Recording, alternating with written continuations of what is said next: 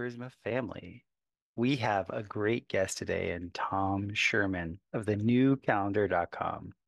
You can see back there behind my shoulder, there's a nice little diagram. Most of you that know me know that I build star domes. And the star dome essentially is the way we do it is we have a circle and we two, put two pentagons over each other. And those pentagons give you 10 points that pick up along the actual circle, the diameter. So you have 10 equal sections. And then this is what we put our struts on that that we pop up like a tent. And then that gives us the the metal skeleton where we do all of our ferro cement for the dome. Well, Tom Sherman made a calendar that's based on five seasons. And within those five seasons, there's two segments. So there's 10 sections with his calendar. So it eerily looks exactly like the domes I built. So of course I had to have him on. Uh, I love his innovation because he is actually looking at how time is affected by light cycles. And so in this pod, we actually go into the math, the sinusoidal curve of light in how we perceive time. So we all know during the summertime, especially in the northern hemisphere, the sun is in the sky much longer, so the days are longer. But the quality of the light is different. And so that also lengthens the day. Whereas in the wintertime, the quality of the light is different and there's a shorter light cycle. So our days are more compressed. And so maybe there's a feeling of being rushed in the winter in the winter months or the uh, fall months and maybe there's more of a lackadaisical you know flow for the summer months or as he puts it spring and autumn. We're going to get into all of that in this podcast and uh, i'm so happy to have him here. If you like what we're doing at the pod we're growing uh, we're getting everything better. Hopefully my office will be completed in the next couple weeks got the primer on the back walls you can see I'll, I'll, I'll show everybody when we're done. Put in new oak floors. Um gonna replace this window right here. Like just just tidying things up. Built my standing computer desk so got got everything in good ergonomics. And uh, I thank you guys for your support. Join our Telegram chat, and uh, I'll see you on the flip side after you get to listen to Tom Sherman.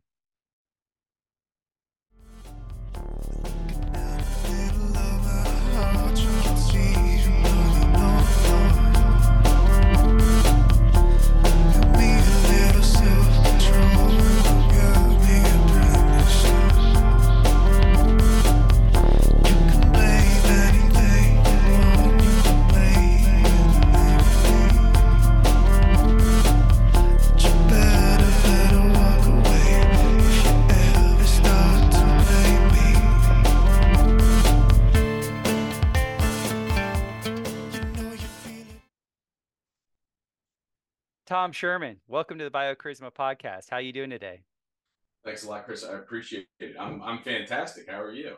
I'm awesome. I see you're in equally crappy weather as I am right now. um, yeah, we've it, last 24 or 48 hours has been uh, insanely dense fog.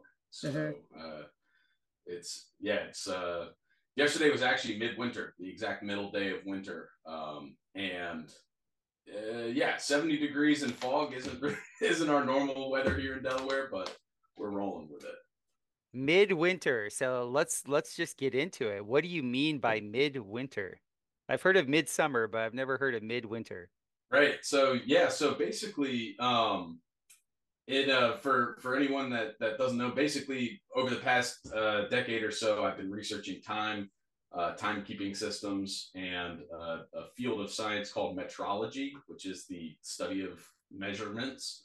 Um, and in that time, I've discovered what I like to call uh, the five seasons of the year. And so, um, through these five seasons, what one of the nice things is, is it fully encapsulates the year, but into five 73 day periods. And then from there, I kind of break it down into two 36 day months, and then there's one day right in the middle of every season, which is the exact midpoint. So you can precisely and accurately you know, gauge the traversal of the Earth through its orbital rotation every year. Um, so midwinter signifies 10% of the year is complete. Um, we're exactly halfway through the first season of the year, and um, yeah, that's that. That's basically what it is in, in, a quick quick bite. That is awesome. So I was telling you before we started to record about my dome building, and yeah. can you can you see the, your screen right now? I can. So if your calendars, you know, goes ahead and makes a pentagon out of things, it goes ahead and splits into five seasons, which we'll get into the whole nature of light with this. The domes I build, the, there's 10 equal segmentations around 360 degrees. So you can see in this footprint here, this is a footprint of one of my domes. So you have the five openings that are available, but then you have where the points actually pick up along the circle those there's 10 points. So you said we're in midwinter. Midwinter mm-hmm. would essentially delineate like say this red line here. Yeah.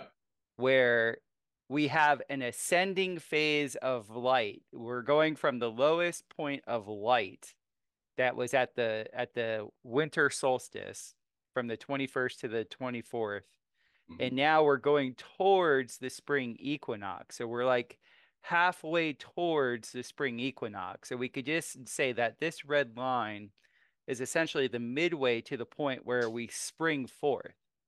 And like for me, say this this point, the opening, the gate would be actually where the the beginning of the year should be. Have you ever mm-hmm. looked into like the old calendar systems of of your and and when they used to start the year? Was it yeah. was it in the springtime as we'd call it? Yeah, there there are um yeah, I mean so many different versions of past calendars and so a lot of different traditions across, you know I mean, cultures, like just European cultures alone have multiple different calendar systems and all that before they they were all kind of grouped under this mm-hmm. the, the current one, the Gregorian. Um and so that's actually an interesting thing about April Fool's Day is back in the day when Pope Gregory was changing the calendar from uh, the Julian system into into his current his new new proposal. Um, one of the things they did to badger and bully people that didn't accept uh, the changeover or will were still sort of observing that antiquated uh, springtime New Year uh, they they came up with April Fool's Day. Basically said if you're starting your year in the spring, you're a fool, and uh, bullied everybody into sort of switching to the the, the, the early January one. Mm-hmm. And then also previously in ancient Rome, they they their first version of the calendar started in March, and then um, it went from March until December. And then during one of the revisions, that's when they added January and February and then shifted the start of the year to uh, January as, as, well. So yeah, there, there's definitely a lot of um, past uh, observance of spring, and, and it makes sense because the calendar is is tracking natural changes in the world so that we can hunt better, fish better, grow crops better, you know, um, it, it exists better. Mm-hmm. Well, to me, I've been a burgeoning hermeticist ever since listening and not listening, but reading the works of Victor Schauberger. So Victor Schauberger, uh, he expounded upon the importance of observing nature and then mimicking nature. And so for me, you know, it would just make sense that the springtime, you know, April Fool's Day, as you would say, and we know how the state loves to like invert things like make you feel like a fool for doing something that is actually to your benefit right. that's that, that's a given right mm-hmm. so if we were to mimic nature it's very obvious spring is when everything is springing forth like that is the the start of the cycle and i i do i've been studying all different types of calendrics ever since like i believe the early 2000s uh, because it was put in my consciousness very early by Jose Arguelles that the the Gregorian system was essentially crap. and that that the Mayan system that they had, where they had the Tzolk'in and the Tl'oin, like they had the the the two gears that turned in the accuracy right. of it. And I loved it because the 28 day cycle that was within that actually mirrored nature more so. Mm-hmm. So you would have 13 28 day cycles, 13 months. And those 13 months or months those 13 months gave you 364 days and then you had one day at a time in the mayan tradition right. and then i found out that the the hebrews like the ancient hebrews their calendar was a moon-based calendar also right and then when you start to look at the accuracy of that relative to like financial shenanigans hmm. very very accurate right but either way, whether it's the Mayans or the ancient Hebrews or whatever, their month-based system or month-based system was more indicative of what nature is.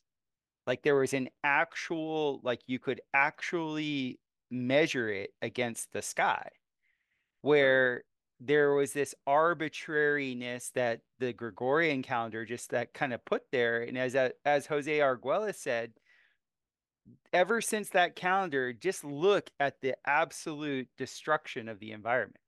Mm. Because mm. our timing, like we're not in sync with right. our surroundings.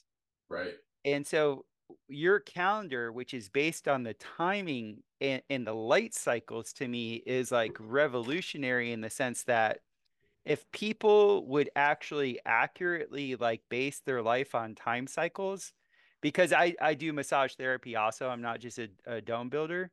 Mm-hmm. I I get into people's uh, what's known as their chronotype. Have you ever looked at that? What your chronotype is? No. Oh, you as a light guy, you you got to do this. So there's I think oh, there's cool. there's either five or seven different types of chronotypes, and a person's chronotype is essentially how they how the the the light sensory apparatus of their cell, cellular matrix transduces light. And so you have you literally have like night owls. Like you have people that are more comfortable being alert when the light cycle is very low. And then you have other people that are more comfortable when the light cycle is very high. And this has a lot to do with with the amount of cones that they have in their eyes. It's just an it's just a brilliant study of how our body transduces light. Wow. That's so fascinating. I would love for you to show within your calendar like the the the the gif of like how the light is actually working, like how how you actually segmented into this sure. into this beautiful incommensurate geometry the light yeah yeah. So, uh, and also just to touch on a couple things you said um, while I'm pulling up my screen here is so the, the like back in the day, that's exactly where calendars came from is the lunar cycle because we were more nocturnal animals. And then the other thing is it's easier. So the easiest unit of time to comprehend as a human is a day, right? Mm-hmm. Like the sun goes up, the sun goes down. That's very easy the problem is to string that along into a year. It's it's a lot easier to lose count when you're trying to count from one to 365 between one and, and an intermediary intermediary unit. So that's where the the moons come in, where where that's another easily observable, you know, the phases of the moon from from new to full and back to new. So then you can start counting by those moons one to third, you know, one to 28 and, and create that sort of intermediary unit to put together and build a year. So that's why um, a lot of early calendars from from uh, from from people were lunar based. And yeah, like ever since we've turned into a solar based calendar society, we've really lost touch with a lot of that, um, a lot of the intuitive nature that that goes into uh, calendar building. Mm-hmm. So, anyways, I just wanted to throw that out there because that's because um, when you when you do researches into calendars, that's what you're going to find. You're going to find mostly a solar calendar or a lunar calendar, and then there's some cases where it's like the um, the Chinese calendar is a luni solar calendar, so they like kind of mesh them both together, and it's it's precise, but it's complex, and it's it's it's a little you know again tough to um, uh, sorry I'm trying to do multiple things trying to do multiple things right now. All right, so you see my screen real quick. Uh, yes. All right, sweet. So yeah, just this is quick, just, just real quick before I get to the graph. I'll run through this. Long story short was ice is 32 degrees, a foot is 12 inches, a pound is 16 ounces. You ask somebody how long a month is, nobody really knows, right? Could be 28 days, 30 days, 31 days. Like you said earlier, the Gregorian system is in shambles.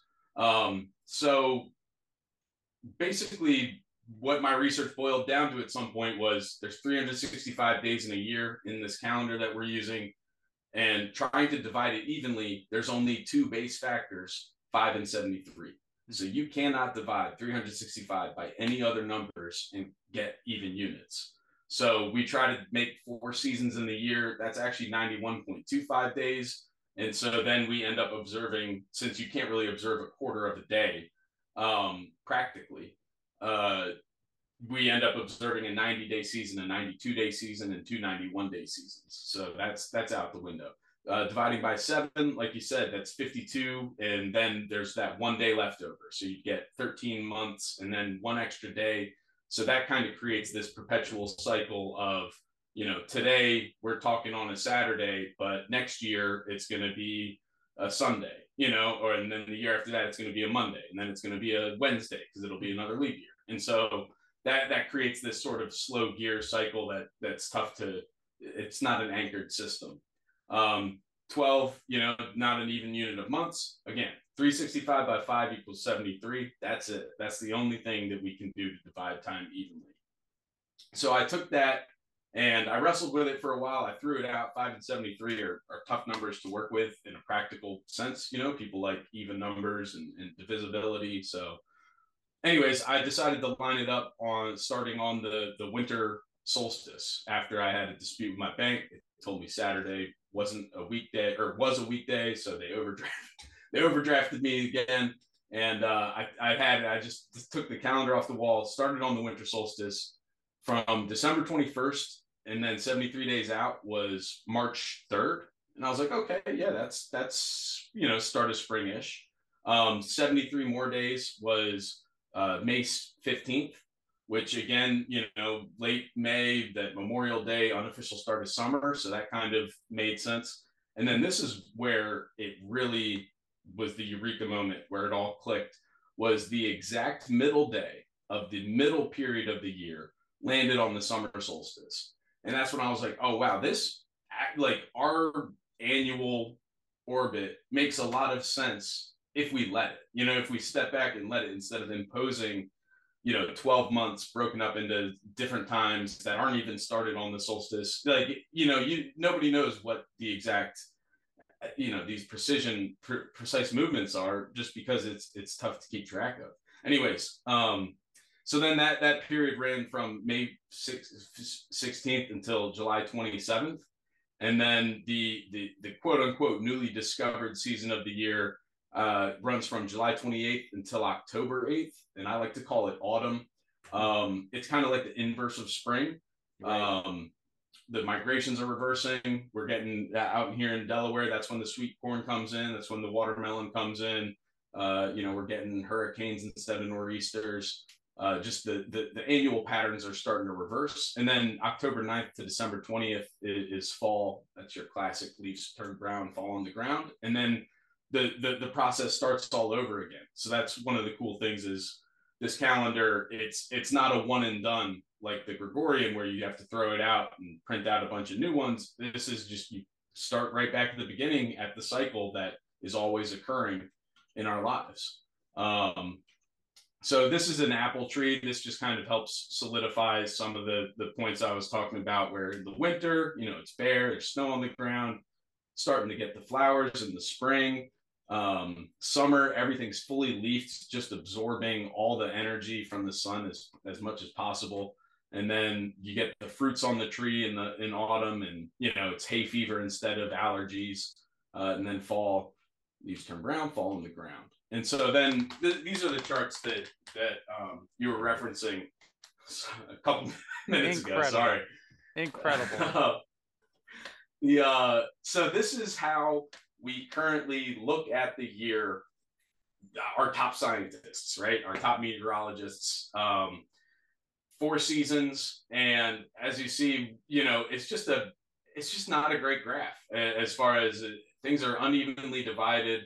Um, we're not really starting on, you know, points that that that are helpful to to to really because yeah anyways so th- this is how you take the same daily sun this is the daily sunlight amount so you take the same daily sunlight amount and you divide it using the the new calendar method and you get even units that fully divide the year in a in a coherent manner um, and you get just a lot more data. You, it, it just breaks down the the um, the data in a in a in a more intuitive way to sort of I don't know. I mean, I like I just that, that yeah. I don't know. I'm not like a math major, so I can't really explain why you know the one on the right looks much better than the one on the left but i just hey, I, I, know it is don't don't discount that because the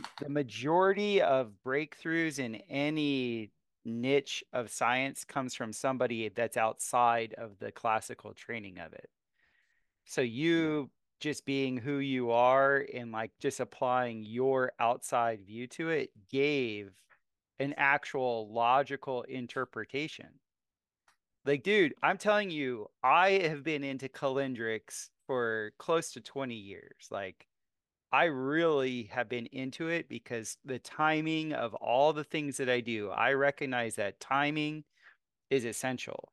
Mm-hmm. And I noticed it in the world of shamanism when they were tying themselves to the calendrics of the Gregorian calendar, we would have some horrific ceremonies. Mm because the malefics were exalted. Hmm. Mm-hmm. And then I was like, and then so I, I I was turned on to these people that watch the sun cycles online. There's suncalc.org. And they would say, okay, the the the the um spring equinox is on the 21st. But yet, when you actually calculate the time of light in the sky, it would be on like the 18th or the 23rd. It was it wasn't on the 21st every every year. Right. And that makes a huge difference if you're doing this spiritual ceremony where you're actually needing the zenith of the light and the energy to be where it's supposed mm-hmm. to be and you're you're timing it to some BS calendar that's not actually linked to the light. Right. Right. And so this this is why I'm saying like the second I heard you on the uh, My Family Thinks I'm Crazy podcast with Mark Steves, mm-hmm. I messaged him immediately. I was like, Mark, I gotta get Tom on because because I had no idea until I heard you and listened to you that I had been building sundials. My domes are sundials. Yeah, totally. I, I saw like when you showed me that first diagram, I, I, I totally see it. And let me, yeah, I'll, I'll try to let me find a, a, a slide that just kind of exemplifies that. But I'm with you, man. It's super cool to, yeah. Tell me more about them, actually, if you don't mind. So my uh my diagrams because all of the ones that are built they all have the ferro cement shell on them so that you see a hemisphere so the the diagrams I'm putting up are essentially um, they're they're animations just so you can see what it looks like because I don't have any good pictures of them when I just have the metal skeleton up. So I'll I'll just share the the the math behind it and it will get you really excited. Nice. So let me do this. So I'm not ever going to try and pronounce a Japanese name for everybody. So just so you all know. so this Japanese mathematician, he was looking at um, mandalas. And he was noticing that with geodesic domes, the triangulation of the geodesic domes, um, there are some weak points in it. For as cool as they are, there's some weak points. And I know this from being out in the field and building geodesic domes. I know that because you have all these triangles that come and connect to these points, you always have joint failure. If your joints stay good, you're good. But invariably, that's not what happens. So he was trying to rectify this, and he loved the way tents work because tents are these big bow structures. And so what he did was he essentially took the math of the pentagon and he doubled it. So I think that's a decagon and he made these long strips that would like if you do two of these I actually showed it. Let me show the diff let me go back to the other one. New share. All right. Angles? Yeah. Yes. Wonderful. Okay. So essentially what what this japanese mathematician figured out is there's a phi ratio in a pentagon in a pentagram. And this goes all the way back to Pythagoras. This goes actually all the way back to to it goes all the way back. We know of Pythagoras. Like this is just the way phyllotaxis works. If you notice this triangle up here, if you were to look at the Great Pyramid of Giza and just rotate your field of view 30 degrees, this is actually the side view of the Great Pyramid in Giza. And there's mm-hmm. hundreds of these types of pyramids with this proportionality around. And essentially, if you could see this, the eh, this is one, this this length is one, the base of it is 1.62, which is eh, which is the golden ratio. If you were to take 0.62 and minus it from 1.62, it's 1 to 0.62. That is the ratio that pretty much all phyllotaxis has. So phyllotaxis is how plants and everything are actually growing, like the, the, the actual way the vorticular pattern patterning of God's light works. It, it that's how it it patterns itself like you mm. brought up earlier with your calendar, your calendar is essentially a, a pentagon or a pentagram. And the reason why you had people like uh, uh, Da Vinci, let me go to new share. Da Vinci, what are you saying now? The the uh, the Vitruvian, Vitruvian man? man. Awesome. Yeah or Vitruvian, sorry. so if you see the Vitruvian man, what it what Da Vinci was trying to execute in this was the the perfect proportionality. Vitruvius was uh, an architect that was into the phyllotaxis, the golden ratio, the perfect proportionality that occurs. That's like God's hallmark signature, right? It's like, mm-hmm. okay, the perfect proportionality through whatever however God does it, who who knows? I, I have no idea. I'm only right. guessing. But the energetics, when it's being optimally expressed, expresses through the golden ratio. It's just what happens in nature. And so for me, I was I've been really into this because the domes that I build are just two of these. It's it's if you doubled a pentagram or a pentagon, you have a decagon. Mm-hmm. And so, literally, when we're putting up the struts for the dome, we start with one pentagon, we pop that up. Then we start with another pentagon and pop that up. And then that ends up giving us our dome, which I'll show you right now. I finally figured it out. I'm so glad. Can you see the the dome guy? Yeah, yeah. yeah. So this guy right here, this is a this is essentially a 10 meter wide dome, and this is the proportionality. What's amazing, this is like the moment in the movie Contact with Jodie Foster, where she had been looking at the cipher for a month and couldn't figure it out. And then mm. she gets the key. It was like, no, no, no, you don't look at it in two dimensions. Only only silly, you know common thinkers look at Right. things in two dimensions you pop it into three dimensions and then bam there's like literally a holographic universe the second that you pop it into three dimensions well that's what happens with the pentagon so you, cool. and this was th- the craziest thing was in all these Tibetan mandalas, it was always there. You see it in two dimensions, but you pop it into three dimensions, and now you have, you know, uh, a firmament, a, a, a really big dome, let's say. So you have Yeah. this energetic pattern that is always using five. And we have five fingers on our hand. We have like my friend Marty Leeds he's like the mathematician. Um, he like he's he's done so much to show the septenarian cipher with and how that's based off the our phyllotaxis, our five fingers.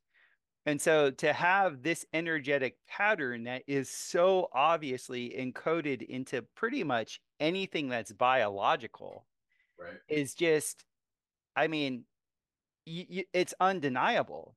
Like even in Yeah. Chinese, like when I was learning Ayurvedic medicine or Ayurvedic massage, they base everything off five elements. You know, and the West is kind of lame because the the West is always like thinking, oh, well, there's, you know, just you know, earth, air, water, you know, but there's actually when you when you feel people, like the whole thing is there is an energetic component that is metallic. Like sometimes I'm gonna be massaging somebody and I can taste metal, and it's not because they're full of heavy metals. You know, hmm. There's sometimes I'm working on people and I feel this over earth, like it's just like, oh, like, you know, this real, uh, I guess you would say like sluggishness. Other times I'm working on people and there's like this crazy fire and heat. And then sometimes I'm working on people and it's just like it's like the air element, you know, which which the the Chinese call is like the wood.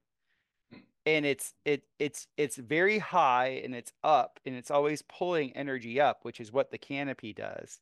And then you have like the super emotional beings, which is the water, which is all this energy that's down low and moving. And it's always like, you know, it's moody. Mhm. So so when you look at these, have you ever as like as you've gotten into this pentagonal structuring of your calendar, have you looked into any of these other, you know, studies that kind of really exalt phi and the phi and the um the elemental bodies that are out there? Have have you given any attention to that? it's it's one of those things that I like. I I've I've kept a list uh, and like I've got uh, somewhere around here like a bunch of things of of fives in nature of just how natural you know what I mean five because like one of my favorite ones is when you slice an apple exactly in half. You know what I mean? The seeds are are are the five stars. Like that's always great. So like, um, yeah. I mean, it- it's one of those things that the the deeper I've gotten into the research into the calendar, into creating the calendar, and and there's all these sort of little coincidences and idiosyncrasies, and it's just it's. I mean, it's just 100% deepened my faith in God and hmm and how that we're in this like magical system that nobody really understands and we're trying to impose our own logic on it when if you step back and kind of look at the clues that are out there like you're saying like all these different sort of you know there's a reason why you know like you said we got five fingers i think we have five appendages you know we got four arm two arms two legs and a head you know it's like a Mhm. starfish you know like it's like there's definitely something very natural and intuitive about the um you know the the whatever sacred geometry of of the number five. And you know it's the fibonacci sequence. It's it's all of that. And um yeah it's here let me pull up this this one for you because this is what uh you like it it keeps reminding me of is so this is like the this is my favorite little diagram that I've I've made of the so if you look at your your domes, this is it where the entrances yeah. are at the start of every season, and then you've got yeah, like so you've got the mid uh mid midpoints and all there. And then what I also like is the equinoxes kind of end up on these they they end up exactly a, a quarter of the way through the the period of spring and then three quarters of the way through the period of um, autumn. So it's like it's it's got this sort of naturally balanced like even though it, it, you know dividing this the year into four on the equinoxes doesn't fully calculate out it still creates this sort of inverse relationship be- between each other and may um, may i interject? Sure. Have you ever heard of dynamic disequilibrium? Uh no. Tell me more it's the driver of life so this is an ancient Eastern. Uh, when I say Eastern and Western thought, guys, everybody out there knows I'm a revisionist historian. I don't believe in a lot of the story that we've been told.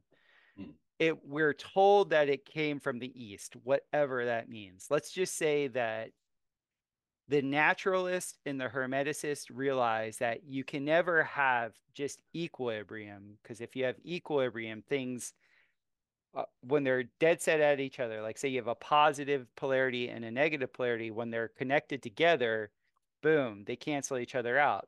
In nature, is all about pressure mediation. And so you always have a slight, uh, like if if one is your total, you're never going to have you know 50 50 you're always going to have like 45 55 or 30 70 and this yeah. is dy- this is what's known as dynamic disequilibrium. This ensures movement.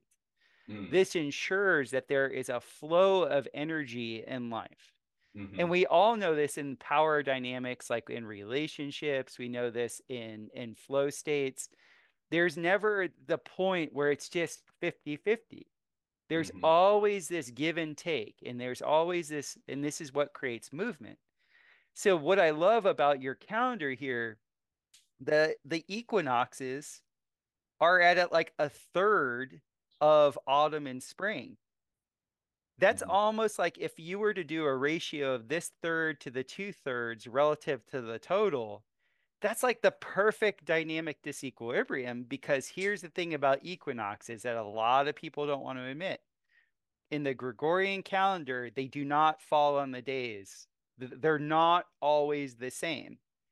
So when we mm-hmm. hear the BS around climate change, that is such like a moronic thing to say because it's our environment's always changing. Of course, there's freaking climate change.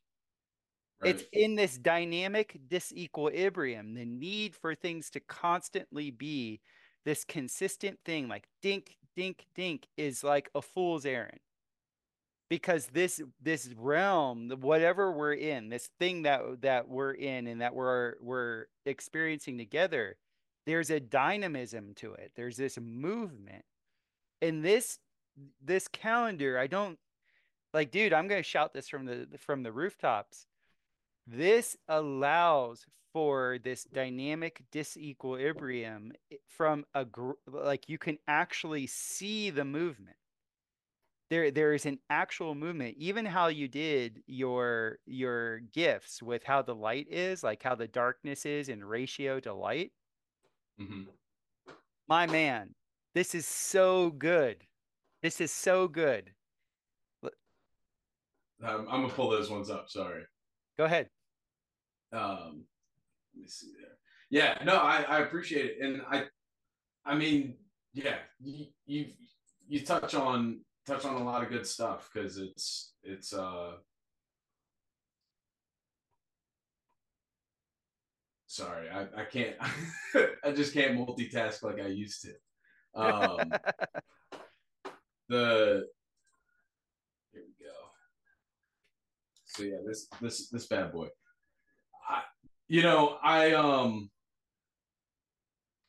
that's what that's what I really enjoy about this calendar is it's really helped like when I first discovered it and it was just myself and I was I didn't even have a prototype. I just had an Excel spreadsheet that I was using and bringing around to friends and family being like look like look at this.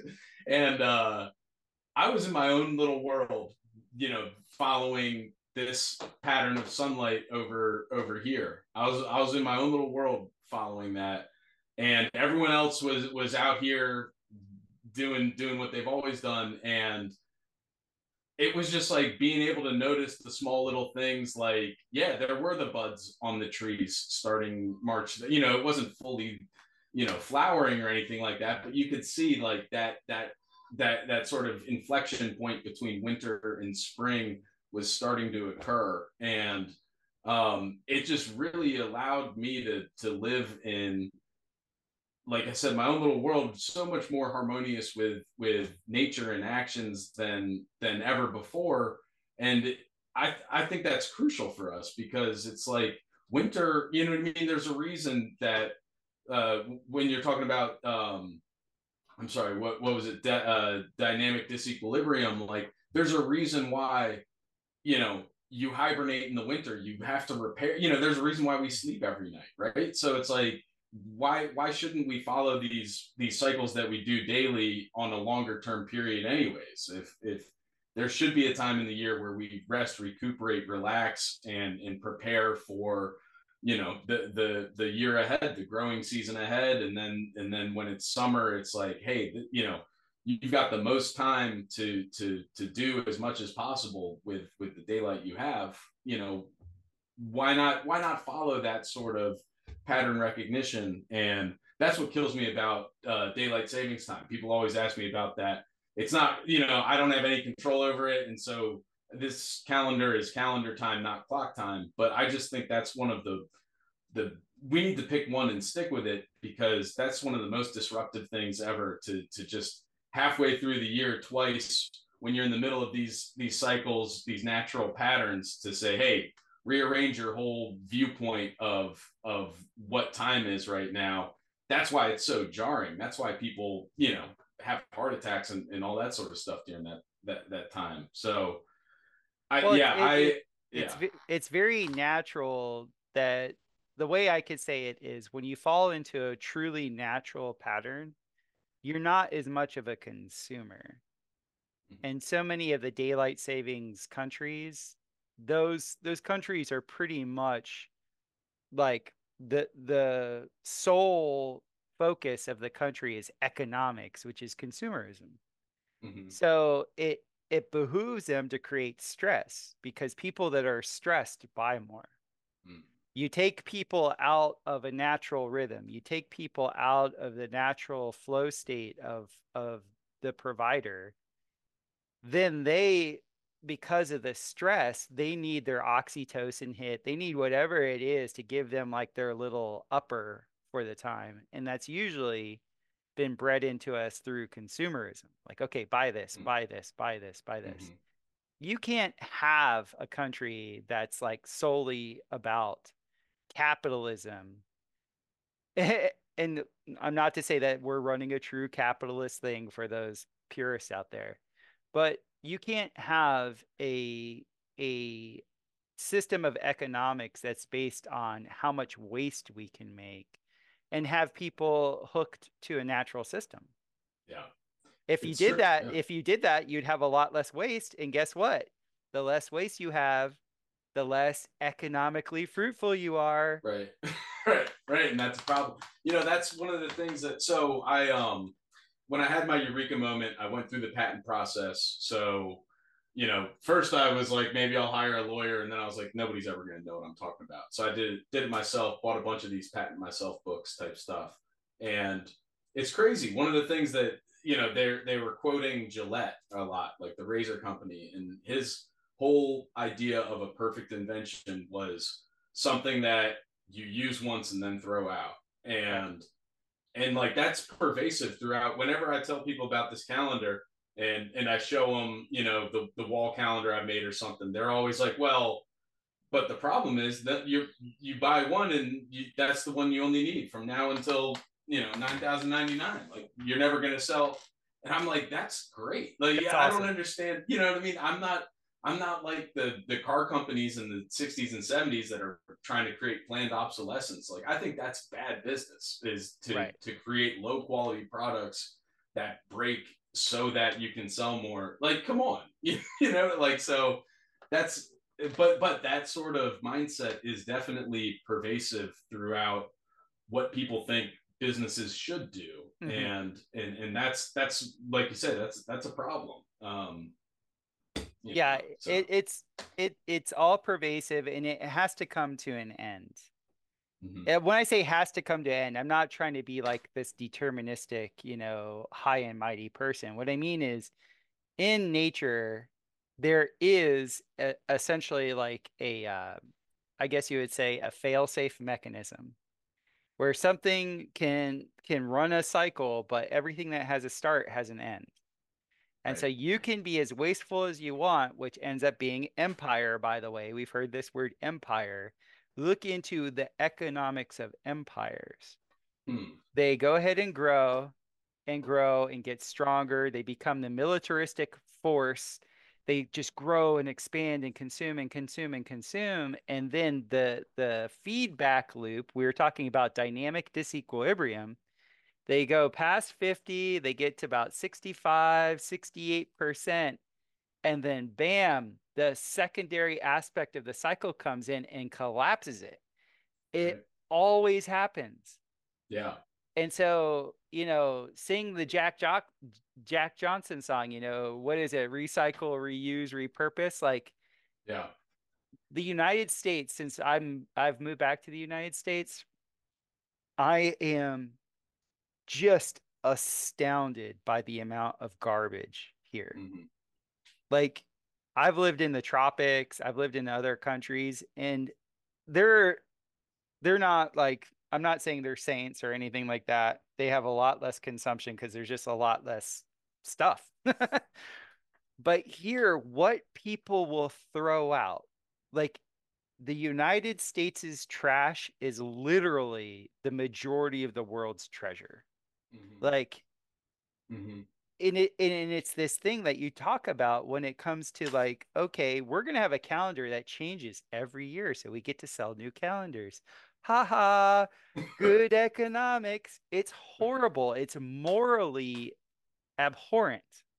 yeah Cause like like I I don't know any of the saints personally. I've never met a sage personally. I never met Jesus, but I can I have a, a sneaking suspicion that they were all extremely efficient, non-wasteful beings. mhm, Because that to me, the way you honor God's creation is you honor God's creation by fully utilizing what what he's providing. right And that doesn't mean like you're just constantly diving into some synthetic BS because it's like it, it has these like bright colors and is sweet or salty. You know what I'm saying? Like, yeah yeah man, I and that's what I think like this is uh, getting back to Jose Argüelles. He was very emphatic because the frequency of man was turned to this artificial tempo because you can think of a calendar like a tempo mhm, the the Gregorian calendar is like acid jazz. It's Yeah. horrible. There is no rhythm. It's just like eh, it's Right. just it's just noise. right You turn you turn people to this rhythmic, like consistent beat. All of the parasympathetic parasympathetic nervous system relaxes. Consumerism goes down. People now are like now seeing how nature provides and the health of people gets better. Like since you've been giving time and attention to this way of thinking, has this made you like incongruent with your world? Because that's what I think it would do. If your world, like if the people by world, I mean your social grouping, would that because we are like we've all danced with people that we have a good rhythm with, right? Like we're we're in the rhythm, we're in the cut with them. mm-hmm. and it mm-hmm. just works. And then you dance with somebody that you don't have any rhythm with, and it's horrible. Like it feels yeah. terrible. Would you say you giving your attention to this new way of looking at time has that made you kind of like a, a black sheep amongst your social grouping? um, it's definitely been interesting. I mean, it's it's it's it's tough. You know what I mean? To, to you know, there was a, a, a brief period of time where I tried to only work in new calendar time and not you know I mean, not reference the old calendar, Gregorian calendar, anything like that. And it was chaos. It was definitely chaos. And it still is tough to um, you know, like like just like my wife for example she like she she believes in me. She's she's the best. She encourages me to pursue this and has for the past 10 years. And yet at the same time you know she works uh, a normal job and she's on a seven day week cycle. So like just just ourselves to coordinate you know when are we going to go to the to the store and, and get things done do errands. So i have to kind of live a little bit in both worlds and it is tough. It's it's um because the the yeah the the week is just such a strong unit of time. Everybody, you know, people really base their their lives around this seven day week. So it is tough. And then and then also so I, I pulled up this slide because in the bottom right hand corner, this is like the month this is the monthly view of the daily sunlight amounts through the, the Gregorian lens. And that kind of really shows the amount of chaos that that calendar descends into from uh, any given point in time. Because, you know, for example, February is 28 days. The next one is March, 31 days. That's over 10% difference. You know what I mean? So if you're trying to measure something, if you're trying to plan things to have a coherent system, um, it's impossible to, mm-hmm. to, to be able to do that when your units in time, your measurements are going to be changing from, you know, by 10% or more from, from one unit to the next. And like, you've lived all over the world. So you, you know, you've, you've experienced the metric system and we live in America and we have the imperial system and there's all, all sorts of debate about that. But like, at least a foot is always 12 inches, right? It's not right. like sometimes it's 13 and sometimes it's 11 and other times it's 12 and so there's yeah anyways there's a lot of disharmony and um it is tough to to to kind of try to trailblaze a new path um and and and, and live by a more logical way just because you know when you get everybody else in the world saying you're crazy and you know what I mean? Like, mm-hmm. like, like, what are you doing? Like, that's not the way to do it. That's not what we were taught in school. And that, you know, because that's the first thing they teach you in kindergarten is the four seasons, the days of the week. These are the months, you know, and then by like third grade, they'll tell you the rhyme so you remember how many days are in each month. And then once you've been fully indoctrinated into the timekeeping system, you never learn about it again. Never and plus the timekeeping system, they always in every one of these kindergarten classrooms has a globe. Mm-hmm. And you're you're indoctrinated into the whole notion of space from like day one. There's always a spinning globe. You're in right. the middle you're in the middle of this vacuous system that was the start of a big explosion. You know, it's the whole like we're scientists, grant us one miracle, and then we'll give you a, a cosmology. Like, right. like, right. No. Well, that's the that's the beauty of. I mean, when you talk to physicists, I've, I've you know, my my wife's uh, father is a physicist, and and I've you know, in my research, I've talked to a bunch of these folks, and like, yeah, that's always the thing, right? Is is you can go all the way back to the Big Bang, and you ask any of them what happened prior to the Big Bang, they can't tell you. They don't know what happened. They physics wasn't the same you know everything's completely different and upside down and backwards. Nobody has any idea what's going on. So you know and, and then also most of them the, the the good ones the further they get into their research the more they appreciate the divinity of of God and and and the universe and and that sort of like a higher power who has set up this mechanism that nobody really knows what is going on. That's that's you know that's why science as a field was created right? Was to try to know the face of god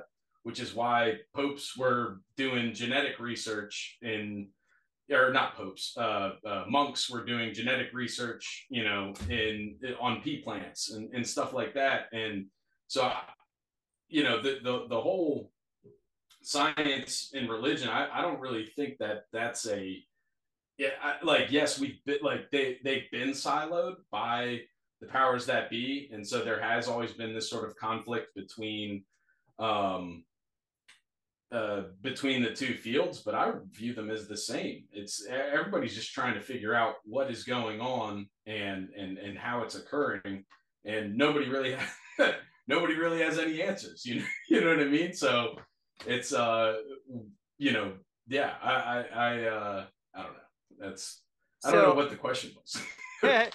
well, it's not really a question because I, I don't actually have a lot of questions for you. I'm just more, this podcast is more of a conversation mm-hmm. about me sharing the enthusiasm I have for your discovery. Because awesome. one of the things that you did was you gave us a nine day week. So show go ahead and show the people exactly how you break down where we have you know, four nine day weeks that give us 36 and 36. And then you kind of give us a day out of time in between these two 36 p- periods. Yeah, let me uh, pull up a. Um, let me pull up a, a version just a. so this is like a um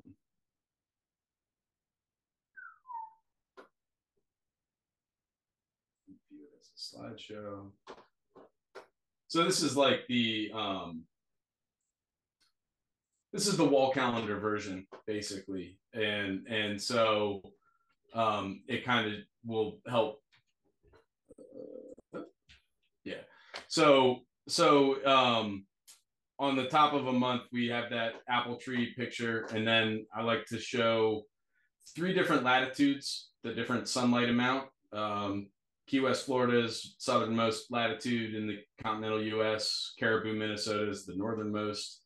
DC is kind of a, a middlemost, and then um, included an average temperature chart too. So you kind of just have those things to keep in mind a little bit throughout the months, and then so yeah, uh, basically broke each each 73 day period down into two um, 36 day months and then made a nine day week out of that, which is for a couple of reasons. One being people assume a four day week or a four day or four week month. That that's a, a common answer, even though there's only one month out of the year that is actually four four weeks at the moment. Mm-hmm. So, anyways, I, I, decided to kind of keep that sort of um, perspective, and it just divided into 36 neatly into nine nine days. And what's cool about that is then you're able to break down a week into three day period, three three day periods, which is great for planning. It's great for tracking. It's it's great for you know creating sort of like repetitive um, actions that you know because like I think about uh, frequency a lot with like puddles or you know drips in a pond or you know um, sort of like sound you know how if if you create enough waves at the right moment you can create resonance and amplify the magnitude of waves like time is it works in the same sort of way where yes. if you can establish that resonance eh, or establish that frequency of your actions it will compound and create these massive and massive changes um, and being able to to divide time into a smaller unit than seven than having a one a week cadence mm-hmm. is mm-hmm. is is crucial to do that so then um and then so yeah in each season there's this one day that's the exact middle of the season oops sorry exact middle of the season that isn't included in the structure of the month. It's not included in the structure of the week. Um, it is a day within itself, but it's included in the season. So um, it just serves as that as that midpoint. That's a perfect time to kind of look back at the previous 10% of the year, take take stock of, of what was going on, look forward to the next month of the year and and see how you can hit those goals. And then um and it's also normally a good time to just kind of like um like if you're tracking anything like I don't know, like like sales or or whatever data, it's like a perfect time to just say, you know what, I'm picking five days a year. I'll just take that exact midpoint, and and it, you know, it's a good good sort of. uh I, I don't know. I don't know what the. I don't know. what I'm saying. It's a good time. It's it's just a yeah. it's a good moment in time to to to represent that period. Mm-hmm. Um, that's all. So, yeah, that's uh, that, that, that's that's basically that. So, have you ever given attention to vortex mathematics or the Enneagram? Um, I I don't. I'm not sure if I'm I'm aware of vortex mathematics. Uh, give me a what what what do you got? Okay, so can I share my screen? Yeah, go for it. Um, let's see here.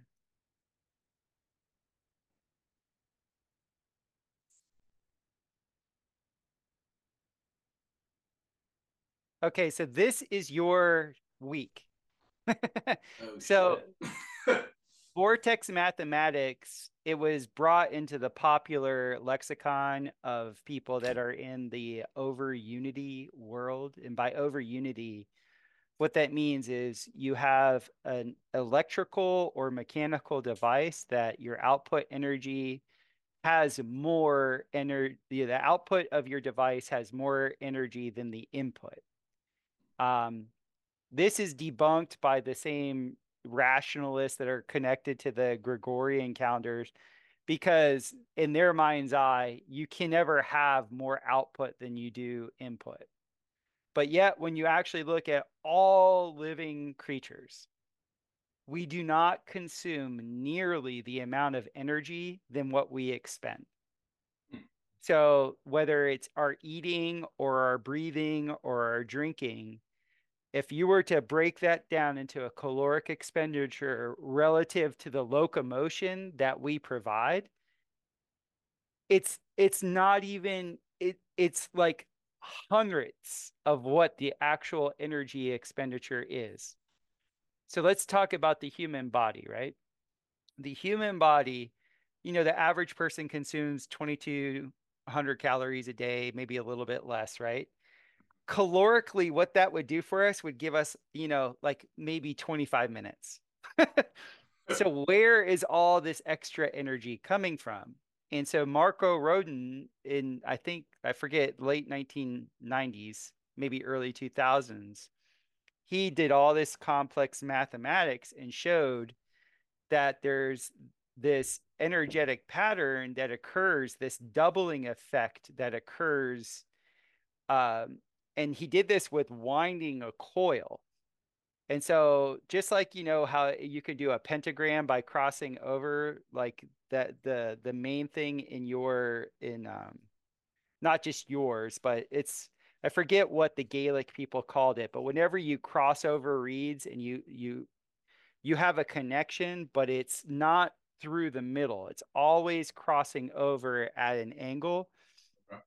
He did this with his coiling and he found these coils that he made would always produce extra juice like whatever it, whatever the input energy was and he started to refine how he was picking up the pulls so he would start at one he would go to two instead of going to two to three he went to four and four to eight and then eight to seven and then seven to five and the reason why is there's a mathematic here one plus one is 2. 2 plus 2 is 4. 4 plus 4 is 8.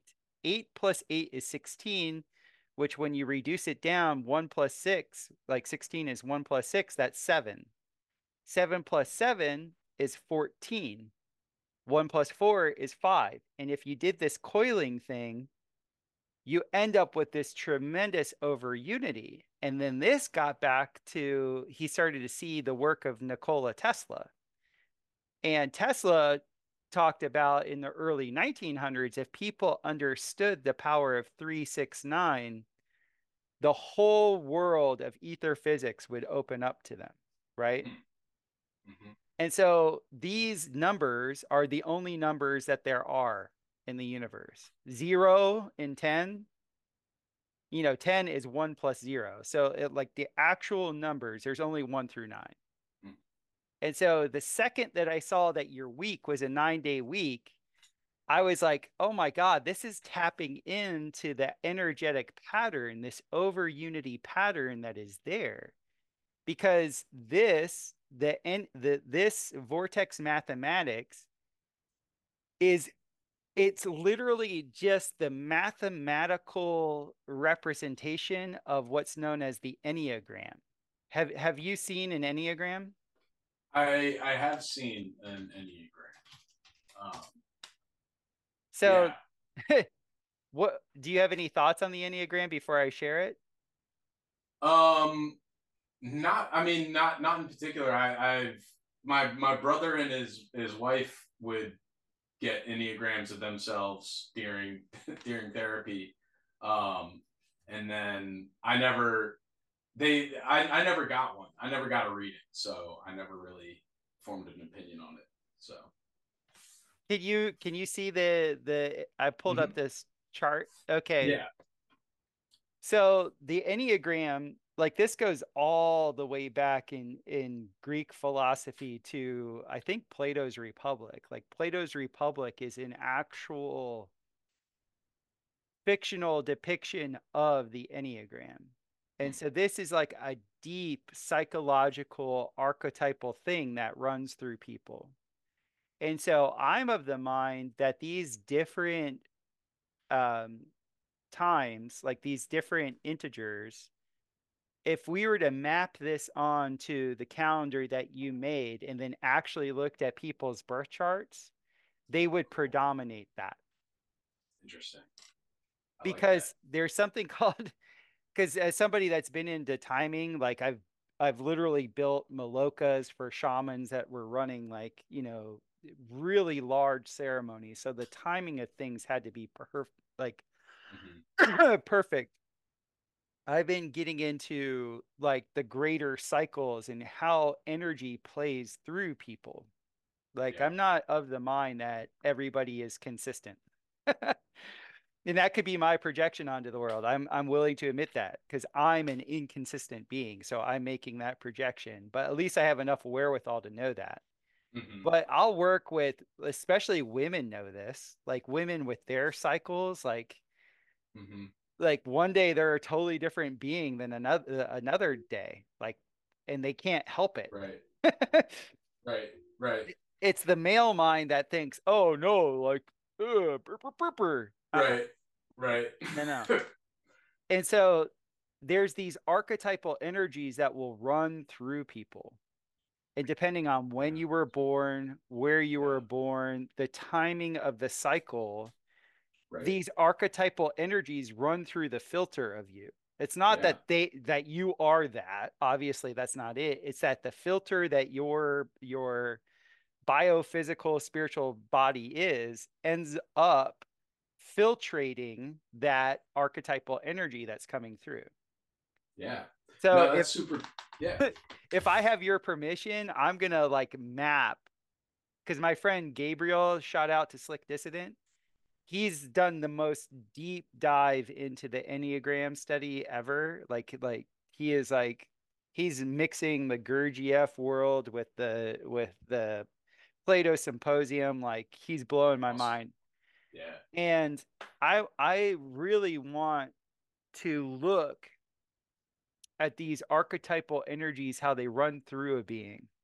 Yeah. Because I've witnessed it. Yeah. Like it it's like if we are here like and I this is my own thing and I'm not projecting that on other people but like my thing is I really want to mimic nature.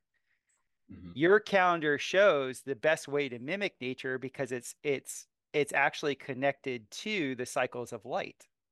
Right. And whether we want to admit it or not, we all like light is a big deal for us. And yeah. so to to go ahead and like actually see this this movement of energy through people i i it's just a hunch but i'm an experimenter so i'm going to go ahead and do it i'm going to kind of see how this the, this enneagrammic this vortex mathematical energy actually applies to the timing of your calendar that would be awesome because i i i'm with you man. I think there's because because that's that's one of the the interesting parts about this calendar is um, it's it's a set system so that you know I was born I was born in in October and um, you know everybody knows their birthday not their birthday necessarily because you know if I was born on October 15th I don't really know what you know what I mean some days it's a Sunday, some some years it's a Tuesday, some years it's a Thursday. So you never really know what day of the week you were. You know, most people don't actually know the day of the week they were born on. So which, which date were you? date of the I, month. I know you've calculated. I was born on a Sunday. Um, so, but what? A, but what was it that? on your calendar? What was um, it? What oh, day? I was born on a Mars day. I was born on a, a, Mars day, and and so yeah, that's what I that's that's my theory is because it, it makes sense. Like it's the same sort of deal with astrology of I think people the at the very least when people are born people are acting in certain ways you know what i mean if if i'm born in october and it's halloween season people are acting a different way than if you're born in may and people are gearing up for beach season and getting outside for the first time in a while and having a barbecue you know so so at the very least you're born into a world where your in your your first experiences and influences are going to be vastly different based on just the timing of, of, of when it all comes in. And so then, yeah, like to, to map that onto the days of the week. What number would, be, would that be? Uh, one, two, three, four. So that would be an intense creative. like literally an, yeah. an intense creative like you've literally mapped a new calendar that's crazy that's cool like bro come on like it doesn't right? get more creative and the pr- funniest thing is is like most people think the intense creatives are bohemian like they they don't have any boundaries absolute BS. The most intense creative people I've ever met are experimenters, people that are looking at things that they can actually measure against and being like, wait a minute, this this is ridiculous. And then they re- revolution they give a revolutionary way of seeing something that has already been quote unquote established. Love it. That's cool. yeah, man. I'm with it. That's that's a uh that's interesting. I I because in in dude, it's it's crazy, man. There's there's been a lot of stuff like that where so the traditional holiday of Saturnalia, the Roman holiday Saturnalia, mm-hmm. it falls on a Saturn day in this in this you know what I mean? It's just like crazy weird coincidences like that where it's like what is going on? No, dude, it's a coincidence. Yeah. There is no such right. thing as a coincidence. Right, right. It's, it's a cool, co- man. I love it. it. A it's coincidence. A, it's a yeah. coincidence. Like this is not this is the thing and I think what what has happened with your creation here is that this thing, and I'm telling you because I've already told my whole community, I am going to reset my frequency with your calendar. And I'm going to see what happens because you don't know any of my backstory, but I lived in the jungle for like intense jungle for about 10 years. Like I moved to Central America mm-hmm. and then I moved into the sticks of Central America where I had the grace by God to like not be beholden to a calendar. Nice. But I Yeah. was beholden to the natural cycles Right. because you know, I'll tell you what, when we would have a new moon, guess what? The the the um the leaf cutter ants would come. Mm. Whenever we'd have a a, a new moon on Minguante, guess what? The termites were coming. And you had no choice about it. And these were like the termites that if one of them, or uh, like if a few of them got into your house, your house was gone in a month. Damn. Like this is intense stuff. Yeah. you know yeah. and then you would have like other things like oh well okay it's it's scorpions like the scorpions check always shake all your clothes shake all Right. your your towels because guess what we got lots of scorpions Scorpion season. Yeah. and so that was so wonderful for me because i wasn't measuring it against a gregorian calendar hmm I was Yeah. literally just in the cut of life. And then also, I harvested bamboo, and bamboo is a grass. Right. And as grass goes, like if you harvest it incorrectly, guess what? It's shit. It won't. It Mm. won't serve you from a foot from a from a construction perspective. Hmm And so to actually be aware of the timing of like, okay, it's it's it's new moon on the lowest tide of the year. This is the only appropriate time to cut it. Yeah. And you only Right. get you only get one chance. Yeah. Right. And so this is what I'm this was like this naturalized me. And by the way, Mhm. this wasn't a choice. This wasn't like I was like, "Oh, I'm some purist and I'm to like it was literally like God was like, "Humble yourself. Right. You dumb gringo. You don't know shit." Right. like right. you're gonna you're gonna learn and you're gonna bow you're gonna bow to nature like you have Yeah. no other thing and so what i'm like there's no coincidence that saturnalian falls on saturn day Right. Right.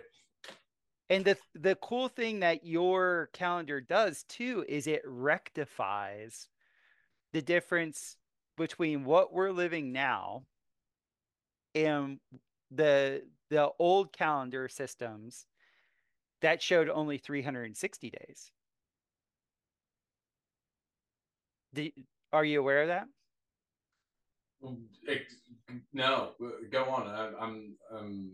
I'm I'm just listening to this gentleman named Jason Breshears, and he's very big into calendrical systems and mapping Mhm. long-term cycles. And I think it was like in 1800 BC or something like that. Before that, all the calendars were 360 days. mm, okay. and then there was some sort of ca- cataclysmic event that occurred and then after that there was 365 days Huh. Okay. yeah Interesting.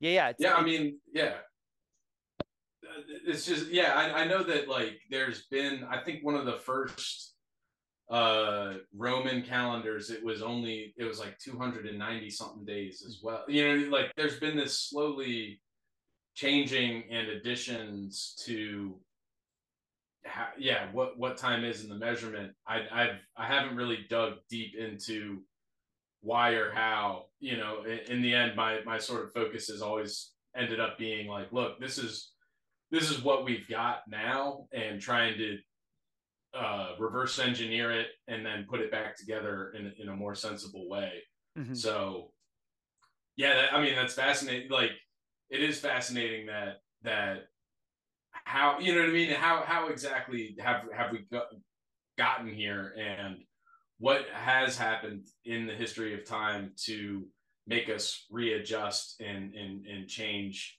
but yeah like there's definitely the the ancient egyptian calendar had 360 days. Um that yeah there, it's it's it's it is it's amazing. It's just just the amount of um because it's high technology you know what i mean? Mhm. for like like having a having a precise accurate calendar is one of the hallmarks of great civilizations which is why the mayans had you know it's like that um the the computer they found the ancient greek uh computer they found in the bottom of the ocean Mhm. um that was one of the most precise calendar systems out there and so yeah it, it's uh and then you, you were talking about like how connecting it to nature was was so crucial like living um, out out in the jungle. And what's interesting to me is you you were able to make that connection at basically the equator, which you know mm-hmm. one of the pushbacks I always get from people when so the the the apple tree and all this sort of stuff that I've been talking about is very mid Atlantic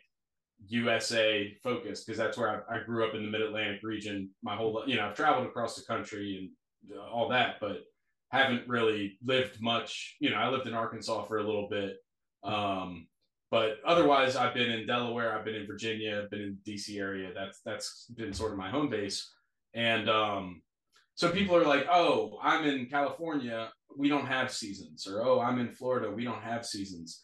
And total, total, total BS. Yes, thank you. Yes, that's so, what I say all the time. The the migrations, you'll see the migrations reversing. You can look at the grapefruit trees, right? Where like they're not always, you know, sometimes they're flowering, sometimes they're gestating, sometimes they're, you know, the the fruit is ripe. It's yeah, it's it's crazy. It's it, that people are so disassociated with nature, you know, that that it's impossible for them to comprehend you know, right. Nature is always occurring around them at, at every given moment in, in, in their life. So with that, so it's amazing. It like never ask an insensitive person about like what their environment is showing them because they really like they're oblivious. Yeah. Like, you know, other than like a real temperature change, mm-hmm um, this is something I've explored in some of my other podcasts. I think you'd really appreciate my podcast because nice. I've talked to a lot of people about the nature of light. Mm. I've had master herbalists, master permaculture people, awesome. um, people that really are connected to the environment. Mm-hmm. I the the the podcast name is the Bio Charisma Podcast. It's right. it's based on biochar. Like I mm. make mm black carbon gotcha. for everything in agriculture. Nice. It's even for the body because right. carbon is the is the sextile matrix that allows everything else to kind of grow. Mm-hmm. So with that, there there there is a sensitivity to light that only certain people have. I'm a four cone in my eye person. I've mm. always had an ultra sensitivity to light. My mom used to have it before she asked to like, she didn't want it anymore. So there's your your cycle like the the five cycle is true. Could you put up that gif again of where you have the graph of like the the light to dark within the five seasons? Yeah this the second i saw this on on the the My Family Thinks I'm Crazy podcast, I was like, this is actually how I perceive the light, the quality of the light. Mm-hmm. Not this. It's actual like your your pentagrammal gif that you. Oh have. oh oh oh! Sorry. Uh, slideshow.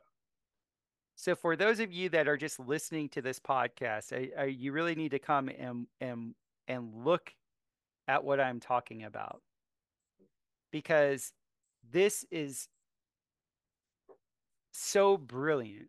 So, what you would be seeing is the fall and the winter make a triangle apex at the top where fall and winter mirror each other and it's an exact mirror. Mm-hmm. And this is something I'm trying to teach people is that life is palindromic and mm-hmm. your your chart is palindromic.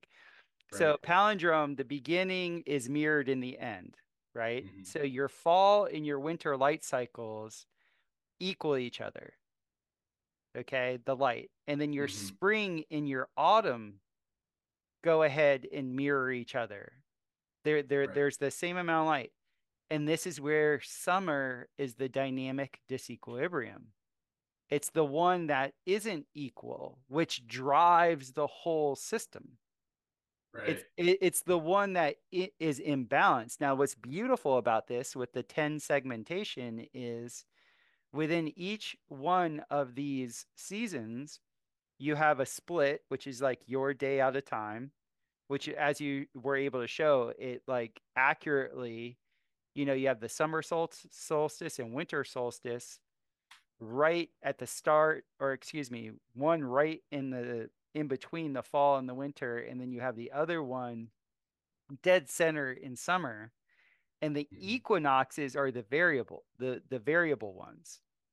Right. What normally what's in the middle of your spring in your autumn season? Now looking at this chart, like if that day out of time, what does that usually intersect with? So the the mid mid spring is um April 9th in the in Gregorian terms, and then mid autumn is September 2nd in, in Gregorian terms. Okay.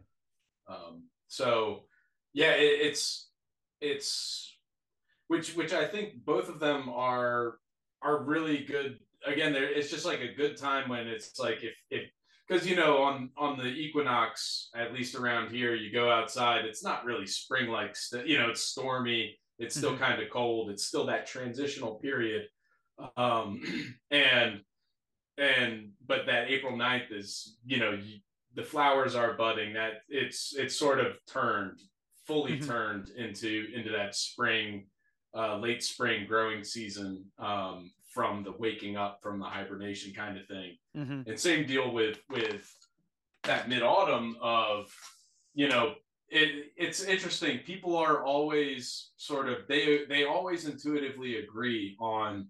They say you know I always thought August wasn't really summer. You know what I mean? I always thought that August and September are different than fall and summer. That you know what I mean? It's mm-hmm. it's it's those long hot nights. It's um but anyway, September second is, is kind of that a, a really good um, anchor of autumn, and it and it falls close to that Labor Day weekend, which is the unofficial end of summer, because because it's that intuitive. You know what I mean? Like, yeah, you can't have people. You can't you can't sell people BS forever and and them not you know pick up on it on an intuitive level and say you know what no, I'm not saying summer starting June 21st. I'm going to observe it in the end of May when it's actually starting to get hot and warm and, and full of light. And I'm going to end it when it's actually starting to fully wind down. And, you know, uh, so anyways, that, yeah, those are the two, two points, uh, midpoints is, is April 9th and, and September 2nd. So, which uh, from a, from a like federal control perspective, you know, tax day is very close to then. Mm, like that's mm-hmm. the week before you have to have your taxes paid. Right. And then, right. you know, in the whole September thing, that used to be when they would start school. Back to school, right.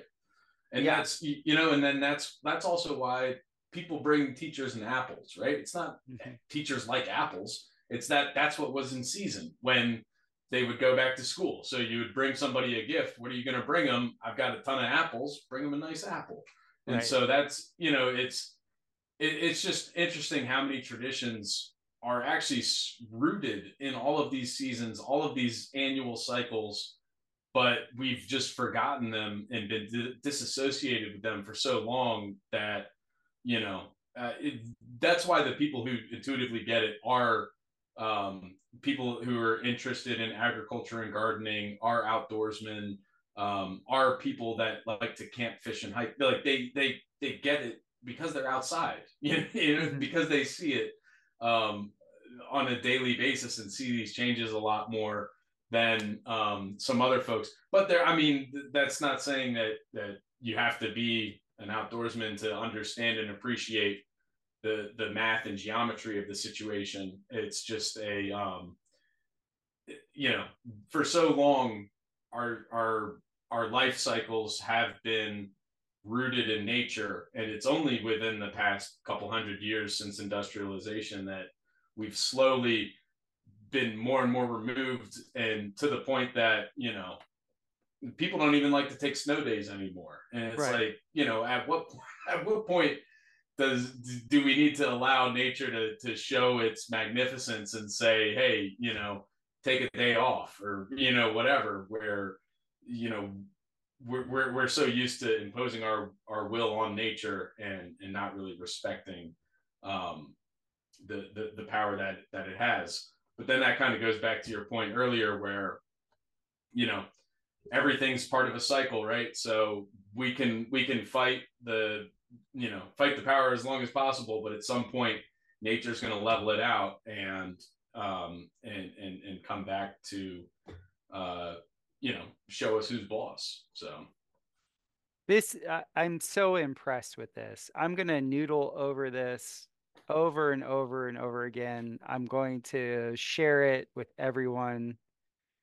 I, I think I really feel that this calendar, because it is linked to the observable light cycle, will get people back into the natural rhythm. And once you're back into the natural rhythm of our creator, not of the uh, vicar of God, the Pope, but to the actual creator, there's nothing that isn't provided for. Like you were always provided for in all ways, like always. Mm-hmm. Yeah. And the only reason why a being doesn't know that is because they're just out of phase. They're out of mm-hmm. rhythm with their surroundings like yeah. we've all we've all done it where we've gotten into our head and we're like solely in our head and we're not reading our environment and because we're not reading our environment we stub our toe or we get in a car crash or mm-hmm. you know we misspeak to our woman or whatever it is and it's because for whatever reason we're just out of sync with our environment you have to understand that the gregorian calendar has you out of phase with your environment. It's yeah. not it's not there for you. It's there for the systems that want to keep you in this very consumeristic like deep deep uh, I guess you would say uh lack consciousness. that's the best right. way. That's that's the it's, best way I could say it it's a psychological prison for sure because yeah. people people can't live without you know it's very tough to live without a calendar. I mean just to just say rip up a calendar and say i'm i'm not you know on any system. I'm, I'm not tracking anything. I'm not keeping any tabs on anything. It's tough to live without a calendar. So people people have an intuitive need to you know to to cling to to the the only calendar they know the only way they know how to make sense of time and, and keep track of it as as bad as it is but yeah it, it is made to sort of keep you out of out of sync and out of phase. And i like to say this all the time starting a new month midweek is like starting a new day mid hour mm-hmm. and it's madness to think oh yeah we'll start a new day at 1237 this time you know but that's what we do with months every single month. And um, so that that's also one of the great parts about the the new calendar system with uh, by making these anchored units that are that fully encapsulate the year with 73 days in the 36 day months they always start on the first day of the week. They always end on the last day of the week.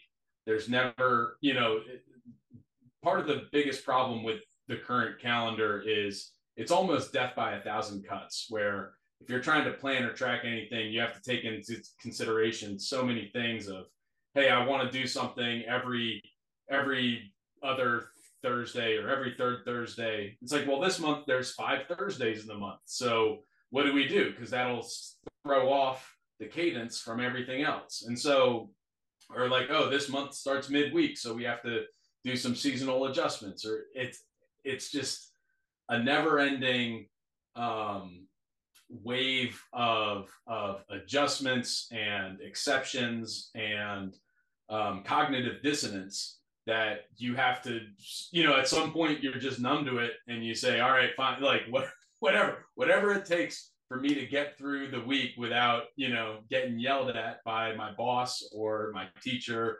or you know um, a lot of this started back in the my, my first memory of calendar frustration is second grade. I got a whiteboard. I was going to make a schedule so I could clean my room over the month consistently. So I didn't get yelled at at the end of the month to clean up my room and I have to waste the whole weekend cleaning up my uh, my room. But that was the frustration is I'd have to re erase the schedule every month and rewrite a new schedule and the you know it's this constant shifting that doesn't ever allow you to get your feet under you and you're fighting against time rather than working with it you know what i mean and so like now having having a system that is actually precise accurate logical in tune with nature it actually is helpful. Rather than rather than the enemy it's your ally. And and it's a lot easier to sort of tackle those day to day week to week month to month season to season issues because you're firmly grounded in truth logic and and light. So it's tom you're you're doing the lord's work here man i'm i'm i'm telling you this is like to link us back to the phi ratio. You know, the, we're in a time where things have been inverted and subverted. And so there's a lot of dogma around the pentagon and the pentagram and like, oh, it's it's bad, it's wrong. And the reason why it's used in sigils both for like good good things and for bad things is it's it actually holds power. It's a tool, like a hammer can be used to nail a nail or hit somebody in the head. It's just a tool. And it's naturally powerful because it encodes, it, it it's showing that you recognize the creator's, you know, signature, which mm. is this phi ratio, which is this this beautiful incommensurate geometry and for those of you that are just listening, an incommensurate geometry essentially means that a, on a two when you, there's only one incommensurate geometry in two dimensions, but if you're to take a triangle of incommensurate geometry and bisect it, by any point that you bisect that triangle, you can pick any part of it and bisect it. It always reflects the original shape. So it's the only two dimensional um, shape that's out there that is holographic, which is mind blowing. That's yeah. once again you're in the in the realm of of the movie Contact, mm-hmm. where you go from two two dimensional thinking to a three dimensional experience. Like it's experiential at that point, right? So yeah. when you have when you're able to mirror and show in your calendar, okay, there, here's the incommensurate geometry by which light is is is working on us. That will get you in phase with the harmony that is there. Remember, when you're harmonious, you're powerful. when you're disharmonious, you are not. And right. so I I am so ecstatic about this. And everything that you shared with us today has me even on a higher note with it. Where can people find your work? Where where should they go? Like give us give us all the deets. Sure. Um so yeah, I mean the the website is thenewcalendar.com. Um and then on any social media platform, uh, our handle is at the new calendar. Um, so yeah, that's that's where you can log on. We've got some a little more information on the website, uh, a shop where you can get a wall calendar. It's it lasts until now until nine thousand nine hundred ninety nine. Money back guarantee in the year ten thousand if it doesn't work, but it's going to work. That's the that's why we're we're. But um, yeah. So yeah, the website, thenewcalendar.com, our social media handles are at the new calendar. Um, and yeah, that, find me find me on all those platforms. Uh, this is brilliant. And uh, do I have permission to share this with uh, Slick Dissident, my friend? And we kind of graphed on the yeah. Enneagram archetypes onto your days would, of the month. I would love that. Yeah, just keep me posted about your findings, and I'm I'm happy to happy to give that blessing for sure. That's awesome. Well, Tom, Same. this has been awesome. I'm gonna post this this Monday, and I'll send it to you.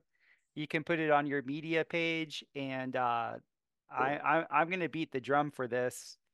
Um, plus I'll I'll order one. I I need to. Yeah, I'll send I'll send you a copy out. I'm I'm happy to.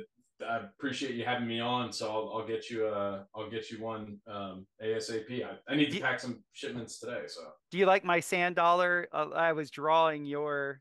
oh nice, yeah, that's sick. I love Because I'm very, I'm like I said, I'm very used to that double sand dollar shape. You know, like that, because that's what that's what I use in my domes. Well, you know what's interesting about that is, um, you know, we've been talking in everything that we've seen today, and and the starting on the winter solstice, etc. That's the northern hemisphere. So if you stack something on it for the southern hemisphere, and the you know what I mean, like I don't know, maybe maybe the stacking works from from our global perspective of because you know in the in the southern hemisphere, the winter solstice is the summer solstice. So to actually map the calendar to them, it's kind of equal but opposite. And so I don't know. That's that's something else that I I don't know. Maybe maybe we'll discuss that further in another day. How, how Yeah. that could Well, your sense. your calendar works down in you know in Central America because what you call winter is their summer. Mhm. What is spring is actually what is the is what's like in Central America is the storm season. okay. You get Yeah. crazy storms. Right. Then your summer is what they will call little summer, Mm, meaning half the day you have rain and half the day you have sun. okay. And then your fall is is monsoon, Mm, and then your then your then your win uh, is it winter? Or the the autumn is monsoon. Au- autumn fall. is monsoon, and then your winter is big monsoon. Oh, okay. Wow. That's Yeah. cool.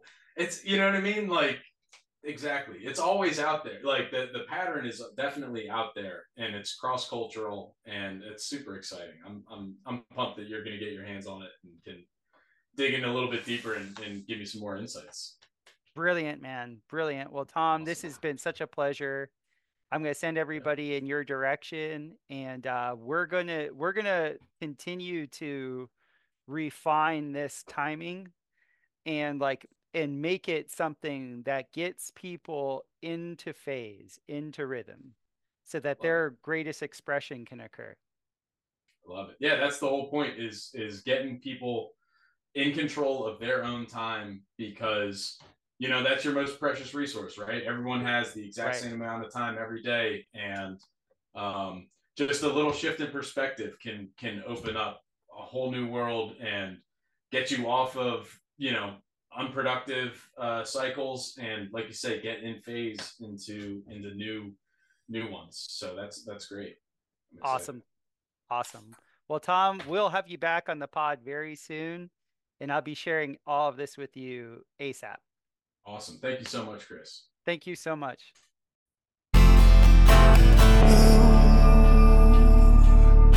You ought to know. Well, now you, you ought to know by now. I hope you enjoyed the podcast with Tom Sherman. You can go to the newcalendar.com to purchase one of his calendars. You can see the sand dollar in the background. Um, I'm in I'm astonished. The so you know where I'm coming from is I really know that we're provided for. I know that God provides.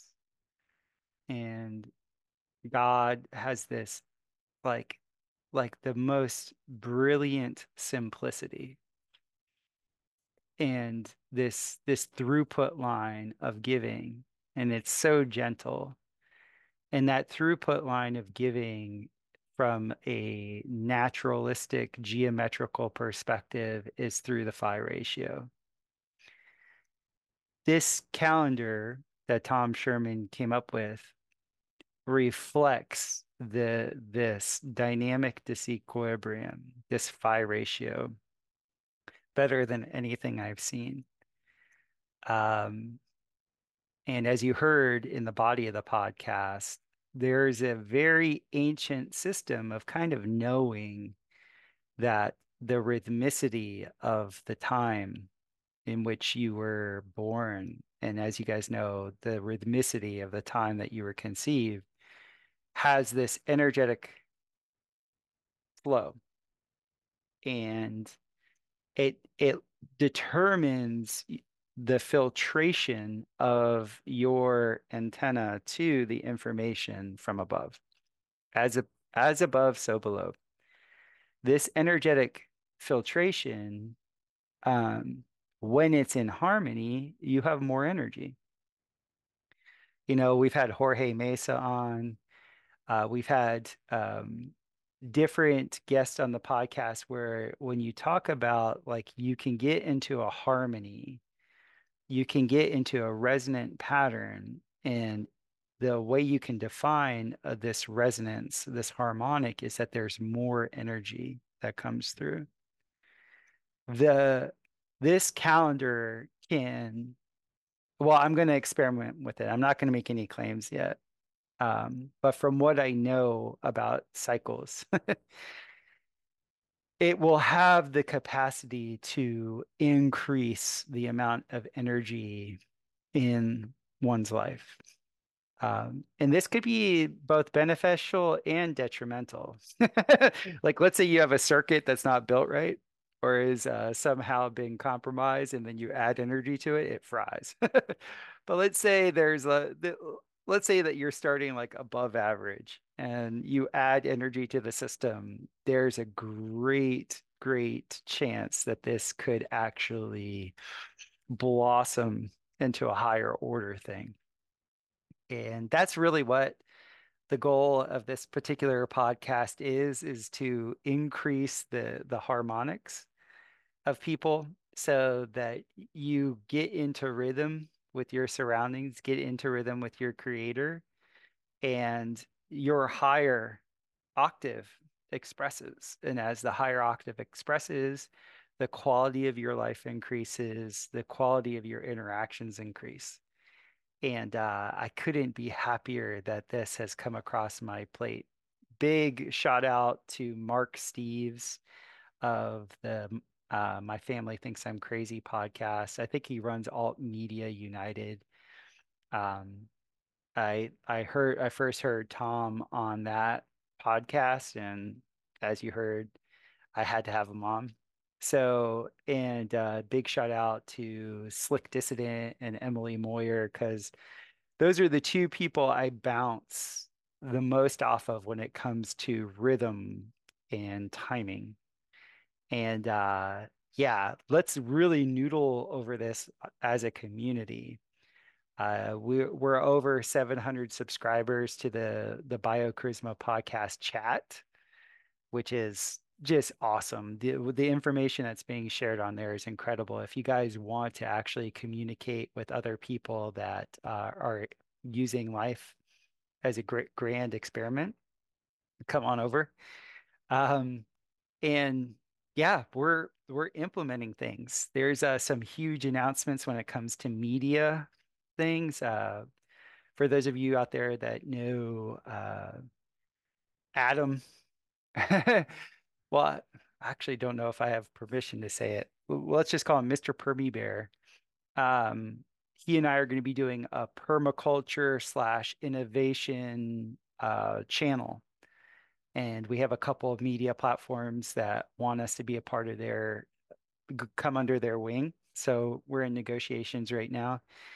And uh, yeah, then we're going to be building our first dome here in the Ozarks, uh, Ferro Cement Aircrete Dome, which is a lot of fun. So we're going to be putting geopolymers, actual geopolymers on it from um, the company Gigacrete. And uh, yeah, it's on like Donkey Kong. Uh, the I'm going to start implementing the system of the new calendar I have a a huge project in the wings that I think will you will be as revolutionary as this calendar when it comes to giving people the capacity to relate to their environment. And that's really been the goal. That's what I that's what I have wanted is I've wanted a coherent cosmology that is an additive experience, meaning it actually gives more back than it takes. And so uh, that's what's happening. so thank you guys. I really appreciate everything, uh, all the positive vibes flowing this direction. And uh, you know, as always, if you if if you appreciate what I'm doing, reciprocate in kind. You can send an analog super chat if you like to Christopher Gardner at PO Box 402, Willow Springs, Missouri 65793-0402. That's PO Box 402, Willow Springs, Missouri 65793 65793-0402. Um, there's if you guys want to book a Celestic profile, I'm doing those. Uh, that got pretty popular after uh, me working on Owen Benjamin's chart uh, for for his podcast uh, for his live stream.